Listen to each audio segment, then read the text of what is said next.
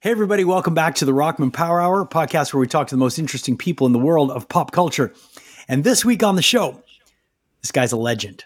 Started out with a band called Slipknot, then he had a band called Stone Sour, and now he's got a solo career. And he's done a couple of things in between all of that.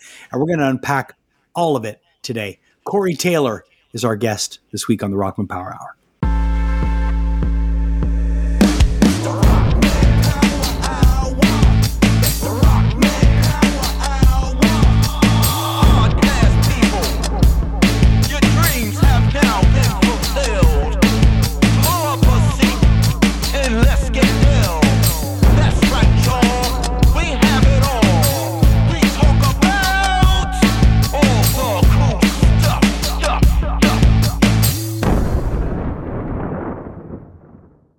All right, welcome back to the show. Um, Ryan, my co host extraordinaire, living in the fridge for the last few weeks, loving it. Oh, yeah.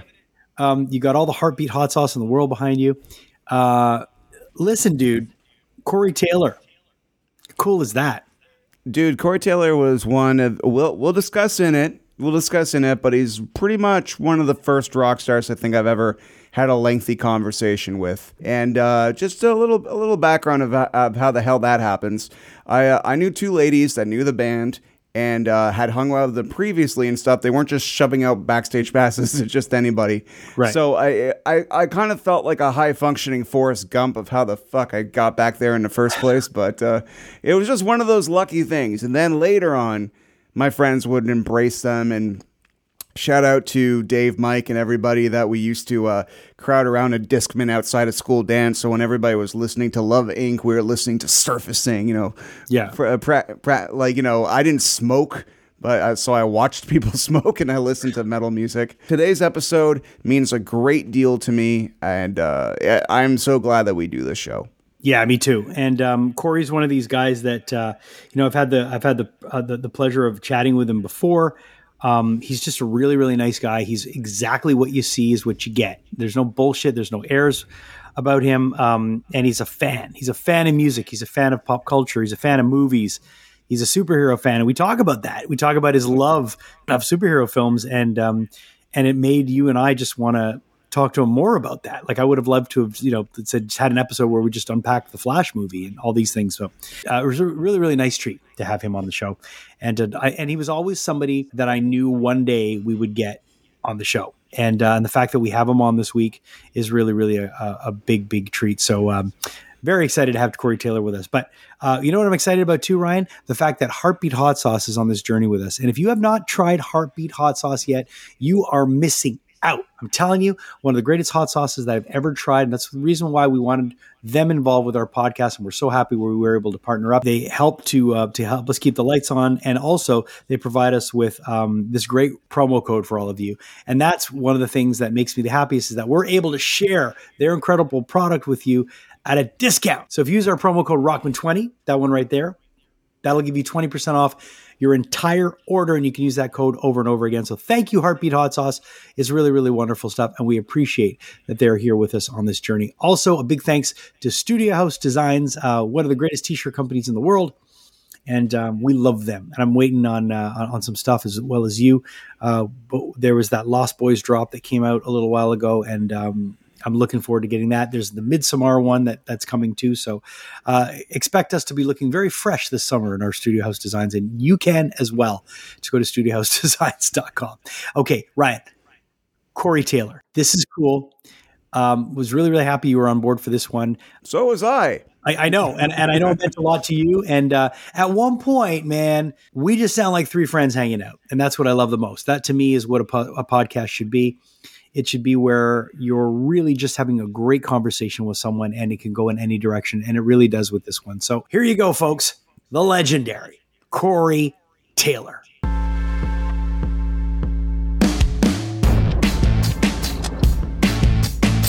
Um, dude, thank you so much for joining us on the podcast. Um, you know, what I've always said about you, the one word that, that describes you is passion and there's nobody that can deny that you are to me it's it's it's passion and then if i'd add two more words it would be work ethic because you that yeah. um what at this point I mean, you don't have anything to prove. Uh, you've said it that you have no fear when it comes to music, none. Right. And that's always been obvious. Um, at this point, it just seems like you're having a lot of fun. well, I mean, I hope it looks like that because sometimes it's not. Like it's you know you know how it is. I mean, yeah. On the other side, you know, there's so much that the fans don't see. They see maybe about five percent of what actually goes into actually making this work, making it happen. I mean, you know, band dynamics. I mean, I was just talking to the guys in Slipknot today about this, man. I mean, we've been doing this together. I mean, I've been in the band for 26 years, and those guys predate me. You know, yeah. some of them, and, it's just about you know making sure that communicate, making sure that you're all on the same page, and making sure that you know you get something out of what you do. You know, right. so I guess at this point, I only you know since day one we've only really done what we've wanted to do. You know, and because we've kind of continued that, whether it's with Slipknot or you know when I was doing stuff with Stone Sour or you know my solo stuff, it, I, you know I only do what I want to do. You know, um,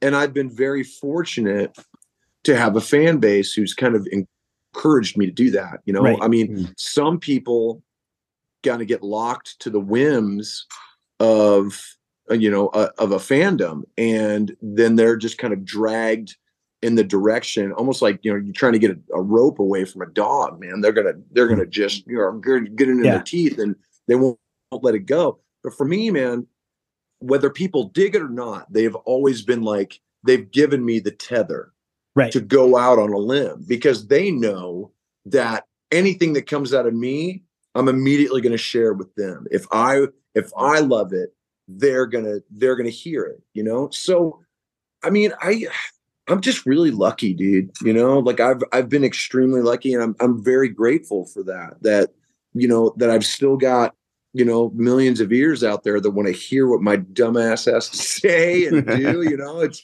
i mean it's it's it's a it's a pretty rad place to be in. Definitely.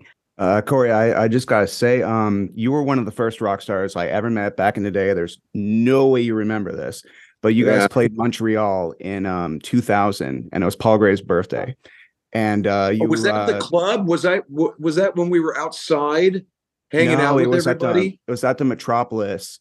Oh well, you guys are always that was that round place. Yeah. Um, right. Okay. And, and yeah. There, and there was this. Uh, you guys played MusiquePlus earlier that day, and right yeah, these two friends of mine, they had met you guys previously, and they, uh, you know, they're like, "Oh, we're going to see this band called Slipknot." I'm like, "What's that?" they show me a poster, and then uh, the next day, the the night before you play Montreal, you're on Conan O'Brien, and you right. come out, and you're just this art, this circus act of uh of violence. Right. and it was it was something really to take in. And then the next day i'm like watching you guys in front of me and i'm just watching you guys massacre not only the audience but each other on stage. And uh, because because my friends had met you previously, we ended up uh, backstage, and uh, I I had this wonderful talk with you about South Park because South Park Bigger Longer Uncut had just come out, and we were singing super. I'm super. Thanks for asking all this other stuff. So I leave there, kind of like not yet like converted to the Slipknot army, just like they seem like nice fellows. And then later on, as I would get more into the the band, I was just like, and every everybody's like, "Oh my god, Corey Taylor, he's so fucking serious." So fuck. Right, I'm like, right, actually, right. he's really funny. so it took a few years from your shows, your acoustic gigs, to really show that side of you that I got to meet that night. that um, you know that that hilarious that hilarious dude. But what's interesting is that every time I even joke about Slipknot, I'm like, yeah, South Park, Slipknot should cover this. And all of a sudden, like a dial, you're like, Slipknot are a very serious band. anyway. so so when I heard your previous solo album, I was like, fuck, it is so cool that here's that dude I met all those years ago on right. fucking Front Street. Like you are having fun in that last album. And then when I'm listening to this album, I'm like, it's more serious, but ah. that dude last time is still fucking there. So it just right. seems like you can do whatever the fuck you want, stylistically, spiritually, everything these days. And that's why I love about the new album because I hear the Nine Inch Nails, I hear the Kiss, I hear all of it. Mm. Oh, right on. Well, thank you, man. I appreciate it. Yeah, I, you know, I, I mean, at this point, doing the same thing just doesn't interest me. Mm. You know, like and I'm like that. I mean, me and the guys in Slipknot are very much the same way. You know, like if we're not if we're not feeling something, then we tend to, you know, we tend tend to get away. If we, especially if we feel like we've done it before, you know. Mm-hmm. And with the with my first solo album, you know, even though these were a collection of old songs, you know, like mm-hmm. stuff that I've just kind of been kind of been haunting my closet for God knows how long, it was still a side of me that maybe not a lot of people had ever really heard before, mm. you know. And yeah. I was just it was just time for me to kind of dust those that stuff off and put it out there, you know. And and then heading into this one, the great thing that kind of fueled this album was going out and touring on that first album mm. and seeing how everything kind of sat together with like everything that I was doing because I was doing Stone Sour songs, I was doing Slipknot songs, doing covers. You know, we would do like acoustic stuff, and everything fit so well together, even in context with how out there that first album was. It just it encouraged me to go, okay, I can dial this in. Yeah. And I can really kind of focus this and go somewhere creatively that maybe I hadn't even expected this to go. Yeah, because the first album was like such a fluke, dude. I was like, if if I get to make one, that's it. That's cool. I've I've right. done it. These songs have have have gotten a chance to be out there. People have heard them. Okay, now now what's next for me? You know. So mm. the hmm. fact that I got a chance to do CMF two and really be able to kind of fashion it into something that now has legs and has a direction, it's it's rad, man. I mean, you mentioned you know Kiss and Nine Inch Nails there's stuff on there. There's some Pennywise vibes on this thing. Mm-hmm. Oh, yeah. There Big are, uh, but at the same time, there are hints of Slipknot. There are hints of Stone Sour. There's, you know, I my my wife has been on me to do a proper dark acoustic song forever you know right. so that's where sorry me came from was really mm-hmm. just going you know okay all right you you if that's what you want i mean this be careful what you wish for you know so it's it's one of those things where the challenge is still there but at the same time it, it's stuff that just naturally comes out of me you know the challenge was really just trying to figure out how to kind of get it all pointed in one direction heading towards the same thing even though it was just so many points like kind of all over like, yeah exactly yeah and, and, i think what's um what's great about this is that you know you and I, and I, I have a, you know, I, I got to listen to the record a few times and I got to really, really like focus on some of the songs, but the thing that, that struck me right away was the way it starts. You know, you get a song like the box, and right. all I want is that to continue. I know because it's just so I, it's and it's like why is this only two fucking minutes? And then of course you know goes yeah. into something that is expected of you, but that is just so. And I'm like, why? Like give me more of that. But in a way, it's smart because it shows people it's a flex in a way because it's like you know I can do whatever the fuck I want to do, and I'm going right. to give you a little bit of this, but and it, it, I think it's it's brilliant in a way to to start off with that because it just sets a tone. It almost reminded me of like um the way like a Pink Floyd record would start. You know, like when you hear oh Pink, yeah, like yeah. when you hear uh, uh, animals. You know, mm. you wouldn't right. care, and it just starts the, and then it goes somewhere else. So it has that kind of vibe. You know, you mentioned animals, and no nobody talks about that album. It's one of my favorites. It's, a, it's my I favorite mean, Pink Floyd record. even as even as yeah. pregnant as some of those songs feel sometimes, man, it just takes you yeah. someplace. So yeah, I. I definitely appreciate that. Um, that's the that's the Pink Floyd record for me, dude. Um, oh yeah, one hundred percent. That and the Wall actually, like those yeah. two albums oh. are are really the ones that like to me. Every time I go back to Floyd, yeah, those are the two albums that I go oh. to. You know, especially because of the venom that comes out in some of those songs on yeah, Roger Roger's so Roger's dark, pissed, you know, very. and I mean, Roger Waters pissed is a whole other level of pissed yeah. because he's yeah, such a a pricky kind of dude anyway that you're just like, oh, yeah. this is going to turn into violence here very quickly, you know? Um, um, I mean, the thing about the box, and I agree. I mean, I, dude, I could have, I could have leaned into that and riffed with that for an hour, you know, because I mean, I literally wrote that the first day I bought a mandolin. That's how oh, easy cool. that stuff is for me. I did, I immediately mm-hmm. just wrote that piece and i was just like well okay well there's the beginning of the album you know but and i tell this to my wife all the time man it's like that stuff especially is so easy for me that i tend not to go down too many like wormholes with it because i i can dude, I can write that shit forever. You and know, you know, and and, yeah. I, I, like I listened to, to to Breath of Fresh Smoke, and it's so uncharacteristically not you, but in my mind, I'm thinking, you know, when this guy gets too old right? to do what he does with Slipknot, he'll be able to go in the studio and write with younger people. Like you're, Right. it just made me real. You're going to be around music for a long time because you do have that.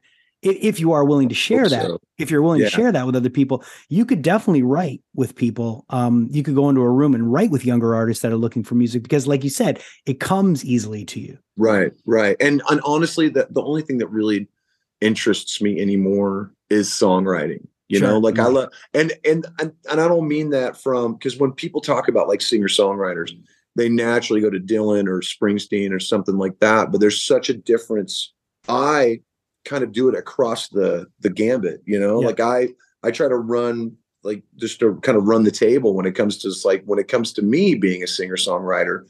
It is stuff like you know post traumatic blues. It is stuff like Beyond. It is Sure. stuff like Sorry Me.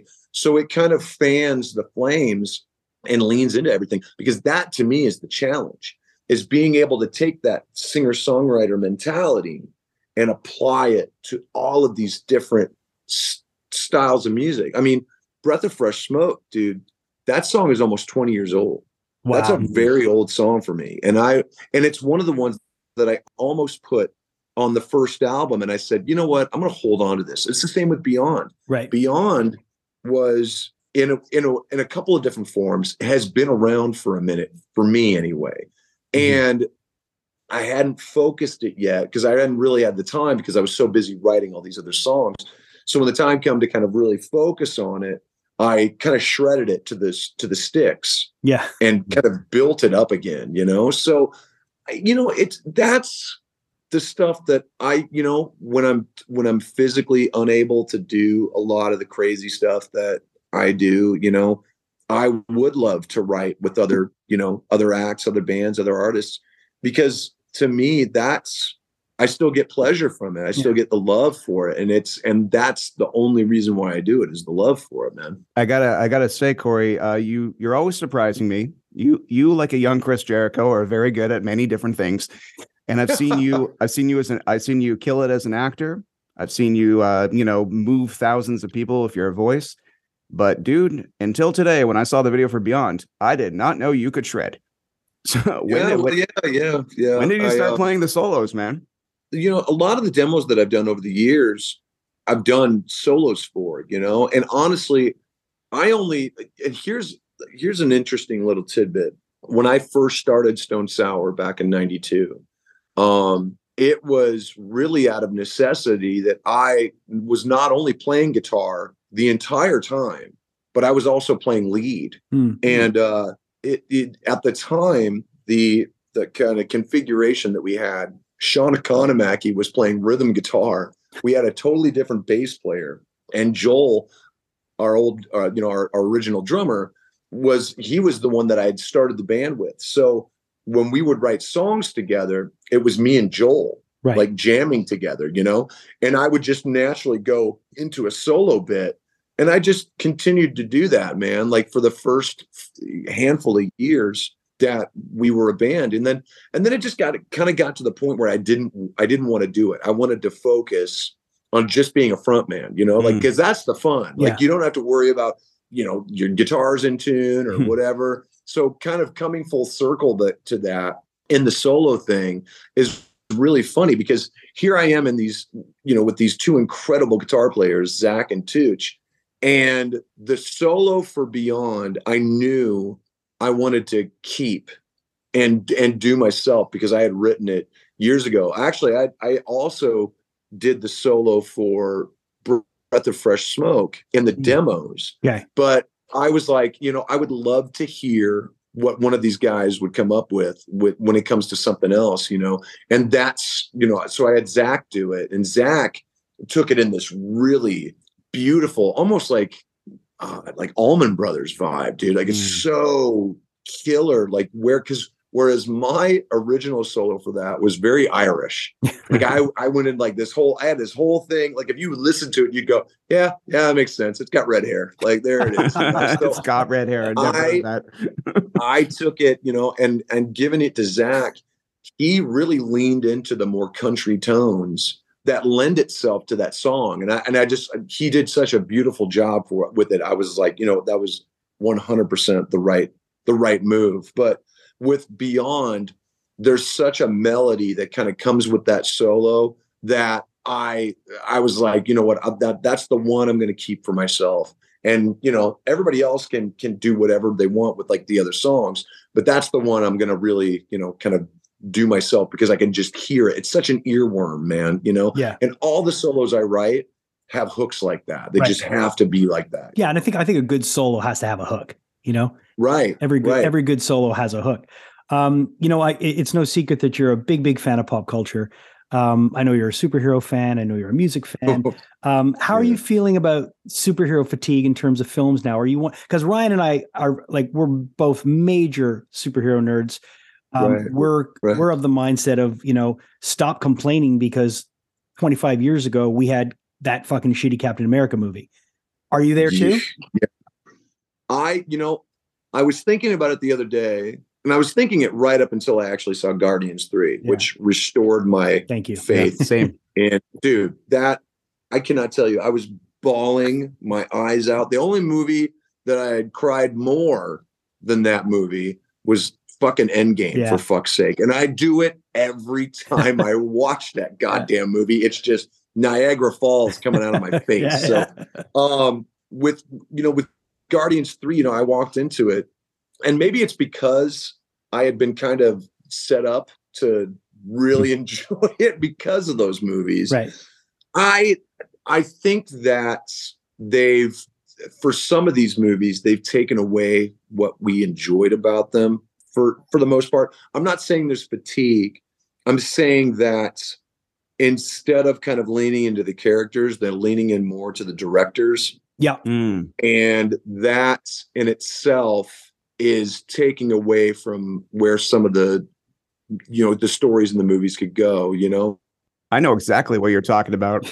yeah i feel like eternals could have been great if it was 30 minutes shorter Yeah. i think Mhm. i think ant-man I- i think Quantumania could have been all right had they not spent the whole fucking time in green screen land you know i mean they you don't even get to see scott lang's crew Yeah. and Yeah. that was one of the best parts about those fucking ant-man movies Yeah. you know um I, you know so i have some issues with some of this stuff and but there are outliers obviously i liked what they did with uh wakanda forever Mm. um with i mean considering the circumstances Sure. that was as good as it was going to get Yeah. um and i love the way that they've introduced namor and that can definitely play a role in what happens with fantastic four when that time Yeah. comes Yeah. I, I feel like now with Guardians 3, I think Marvel has seen that there is a beautiful compromise that happens when you do have the right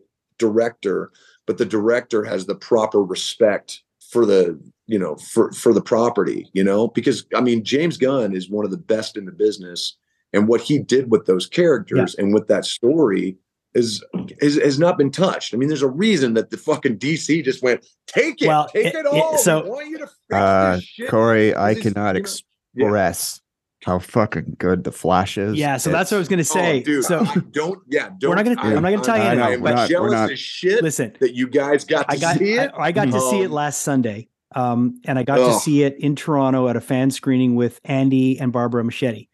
Uh, and, oh and, shit. and okay. let me tell you something, dude.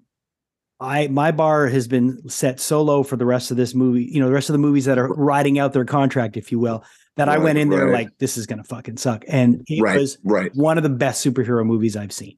So Yeah, I can't well, I wait can't for wait to you to see it because you're gonna love Yeah. it. I'm gonna lose my fucking Yeah. mind. I, I might actually take my Twitter back and be like, "You gotta fucking go." Um, I, there, there's a quote um, from Duff McKagan. Of course, Duff McKagan doesn't need any introduction. Uh, I saw Corey. Well, not a quote, but just a comment. I saw Corey. Who's command- that guy? I saw Corey command an audience like a young Bruce Springsteen, acoustic guitar around his neck, and truth telling through songs as his means of communication. It was truly inspiring. When you read that, when that was submitted for this letter that's included with the record, uh, how did you feel? Did you did you were you a little like verklempt? Yeah, Are you kidding me? I mean, there are not a lot of people in this business that I have more respect for than Duff McKagan. um, not only is he one of my good friends, but he's, you know, I mean, in terms of just people who have not only seen it all, but they've been through hell yeah. and come back Yeah. to live to tell about it, man. He's, you know, when you grow up watching somebody going, fuck, he's one of the coolest dudes in the world. And then all of a sudden, his number's in your phone. I mean, you- it yeah, does yeah, things Yeah, it does. It does. Yeah. it does things to your brain, you know. So, um, when he said that, when he wrote it, man, like uh, that meant so much to me because you know, I mean, I have not always been the easiest person to like in this business. Let's put it that way, because I'm I'm very free with my opinion. um, putting it nicely. Uh, I I tend not to hold back. I'm not a dick, but I think you're I'm honest. Definitely, You're not- honest.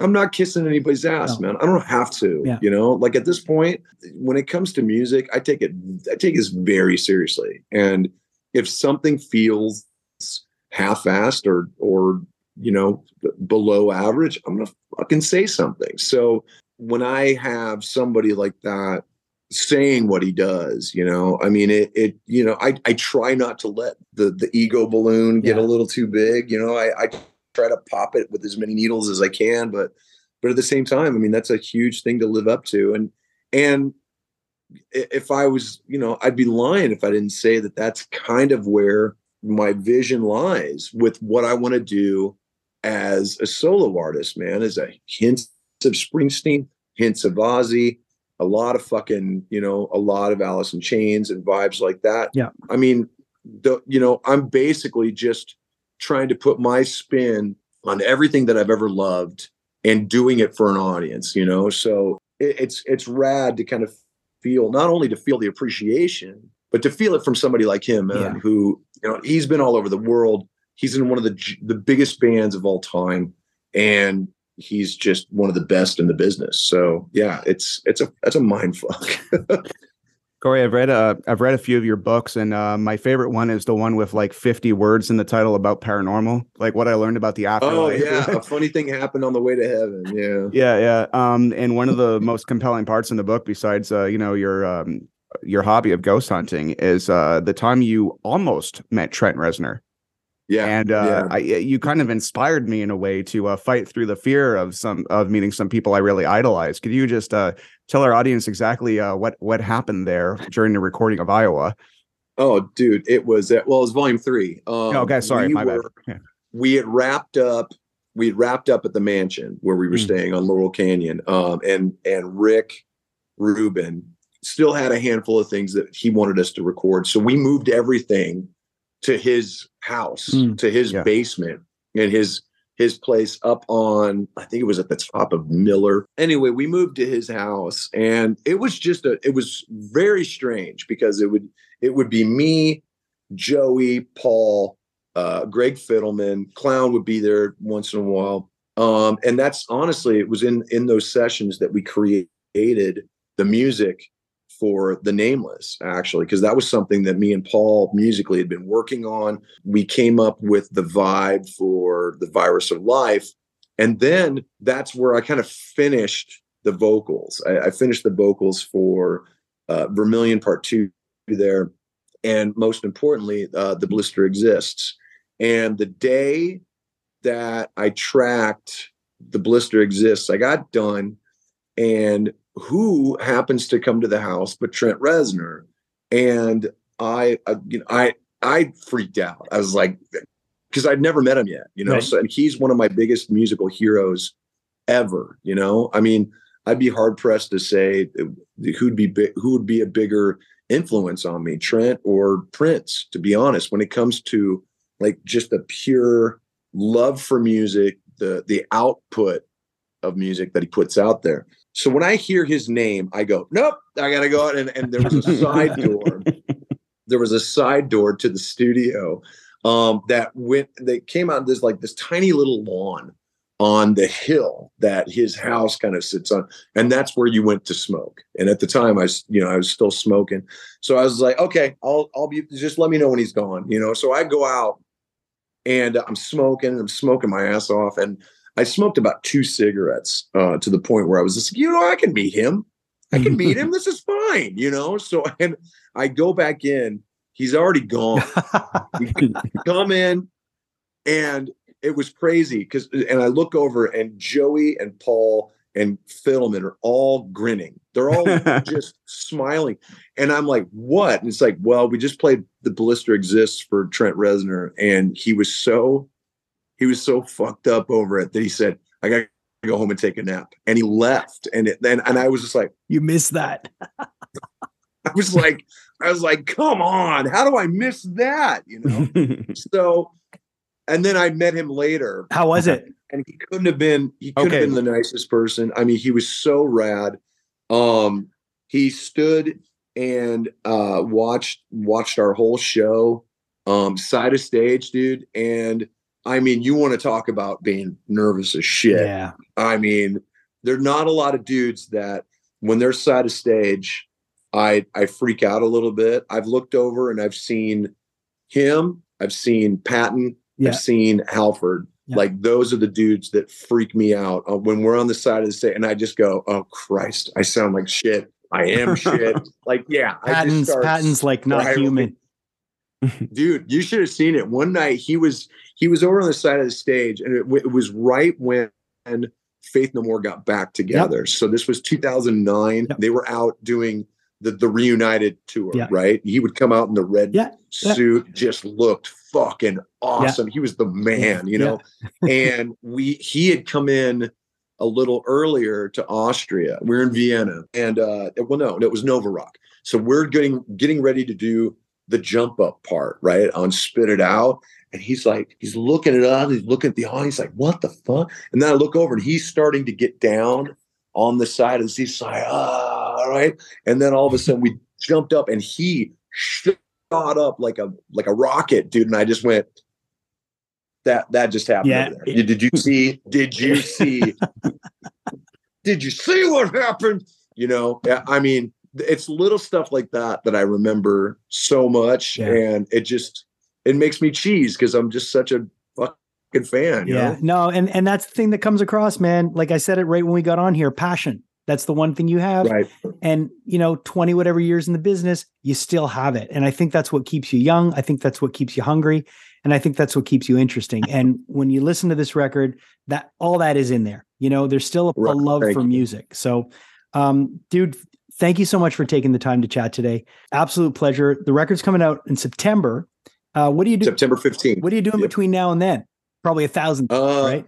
God, what mm-hmm. what am I not doing for Christ's sakes? Um, I'm going uh I'm going over to Europe with uh with Slipknot for some shows. Um kind of running we did the we did the back half of the festivals last year. We're doing the front half this year. And it'll be our fifth time headlining download, wow. dude, which is crazy. Yeah. yeah. that that fucks with my head in a, a lot of different ways we're doing that uh, and then we have a couple of uh, us shows that we're doing then in there, I'm gonna you know, be a dad, have some have some vacation time, and and really try to you know hang out with my family and stuff. um, I'm actually we're taking the family to Hawaii for the first time, which is going to be really really oh, nice, cool. Yeah. Nice. Um, and then in uh, the end of August is when we go out with the the the CMFT band. So we're going to go out for about six weeks, and uh, and then the album will drop right in the middle of that. So uh, big big to do going on. Um, they're already looking at booking us for some stuff over in Europe and the UK uh, for for CMFT. So yeah, um, busy as always. Um, I, I guess I'm just a psycho. I just love to do this shit, you know. I, uh, I, I appreciate you taking the time to chat today. Thank you for doing the podcast and uh, and continued success, man. And just keep killing it out there. So thank you, man. Thanks for having me. I appreciate it. Nice to meet you again, man. All right, you too, man. Corey Taylor, a jack of all trades and a master of fun. He, uh, I, I, I love his books. They're so funny. In fact, instead of writing a linear story, uh, he wrote like the seven deadly sins, an example of sins and stuff. And there's this one chapter where he's at a party and he's like, and I heard the audiobook and it's great because his voice is really deep. And he's like, yeah, yeah chapter nine. This is what I call the incident. And uh, he was at a party and he just had sex and like his friends busting in the door and he decided to go and try to jump on top of them kind of like a crowd surf and he ended up hitting his face on the electric fan Oh. and, and imagine to hit him six times in a row in a millisecond and his face was Oh. completely exploded his his books are amazing he has a book called you're making me hate you Yeah. um, you know, uh, we recorded this a few weeks ago. I'm actually curious to see what he thought of the Flash because we were we were really Yeah, we excited were- about it. I still am. I still am I excited still about am. the Flash. Me too. Um, but uh, yeah, no, Corey. What's cool? What's crazy about Corey too is that uh, I don't know if we shared much about this, but um, I, you know, when I first moved to California, um, there was a guy who was really interested in managing our band. His name was Steve Richards. He worked at Epic Records, which is a division of Sony. Um, he was an A and R guy at Epic. He got wind of our album and uh, our EP that we had moved there with, and wanted to see us. So I remember we went to go to his office at Sony in Santa Monica. And we went into the Sony building and we went into his office. And I'm not fucking kidding you. It was out of a movie. The guy was up on his desk, jumping up and down on his desk, listening to Pushing Me. And he was like, You guys are the shit. I'm going to fucking sign you. You guys are the shit. I was like, Wow, thanks, you know? And he had this really weird thing going on because he worked at Epic, but he managed this band called Slipknot. And they were about to be on Ozzfest that summer, 99. And he goes, I managed this band called Slipknot. He goes, they're on Roadrunner Records. He goes, I got them signed to Roadrunner Records. He goes, and I'm and and I know I work at Sony, but I signed them to Roadrunner because they gave him a better deal, and he was managing them. And on our EP cover for um, this EP that we did, uh, which called Klepto, we have a picture of four guys in masks. And it's this festival that happened in Italy called the Festival of Lights. I'm not too sure which what it was, but it was a festival where people would wear masks, and the masks kind of looked like I want to take that off, but I couldn't, couldn't get it off. But like you know, kind of like those um, V for Vendetta masks, like just very plain white masks. Um, actually, you know what? I'll let me just find a picture of Klepto here. Here, throw Okay. that up. Throw that up on screen. So you see that picture? See how we have the Yeah. four, there's, so that wasn't us. That was just a stock photo that we found, and we wanted to make that the cover. Well, when Steve Richards saw this, he thought we wore masks, and he was like, "I'm going to make you guys the next Slipknot." And this is right before Slipknot blew up, dude. They were like getting this popularity, and the record had come out, and Slipknot had an imprint label, and they were looking to sign a band. And he said, "You guys are going to be that fucking band." We had a falling out. We ended up going with another manager. He fucking hated us Oh, hated shit. us, hated us. And the band they ended up signing was a band called Mudvayne. Yeah, I was gonna say, I'm like, it sounds like uh, he was trying to mudvayne you guys. Yeah. Well, Mudvayne ended up becoming the band that Slipknot kind of took under their wing. Um, I don't know if at the time it was to capitalize, I, maybe from the label's point of view or for whoever's point of view, they were trying to capitalize on what was going on with the with the outfits and stuff. But we had this weird thing because he was managing them, and um, it just got really nasty. And then when we were on Ozzfest in ninety in two thousand, Slipknot were supposed to come back and do Ozzfest in two thousand and do the main stage because they'd done the second stage. They decided not to they decided that they were going to go do their own festival called Tattoo the Earth. So they did their own festival in 2000. We did Ozzfest, and um, and there's just always this weird like thing between us and not Slipknot, but b- between Steve Richards, and so it was always a strange thing. But I remember when we when we met Clown, he was super cool, and I met Corey years later when I started in radio, and uh, and he was just wonderful. You know, he was like wonderful, and, and I. I, think I told him the story about that. And anyway, Steve Richards ended up passing away. He had a brain aneurysm, um, and it was really sad.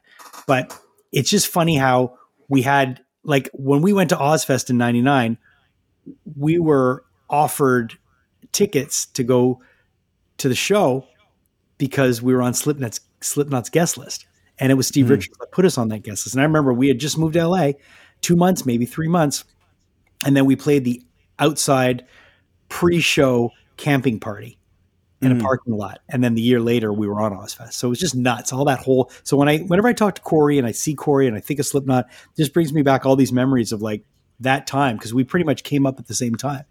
You know, um, the only difference is they're the biggest band on the planet, and you know, we're not, and we weren't, and that's fine. But it's just funny how you you you just see how you you can be in somebody's life at one point and in their sphere, but you're not. You know what I mean? But we knew a lot of the same people, and um, but man, that guy.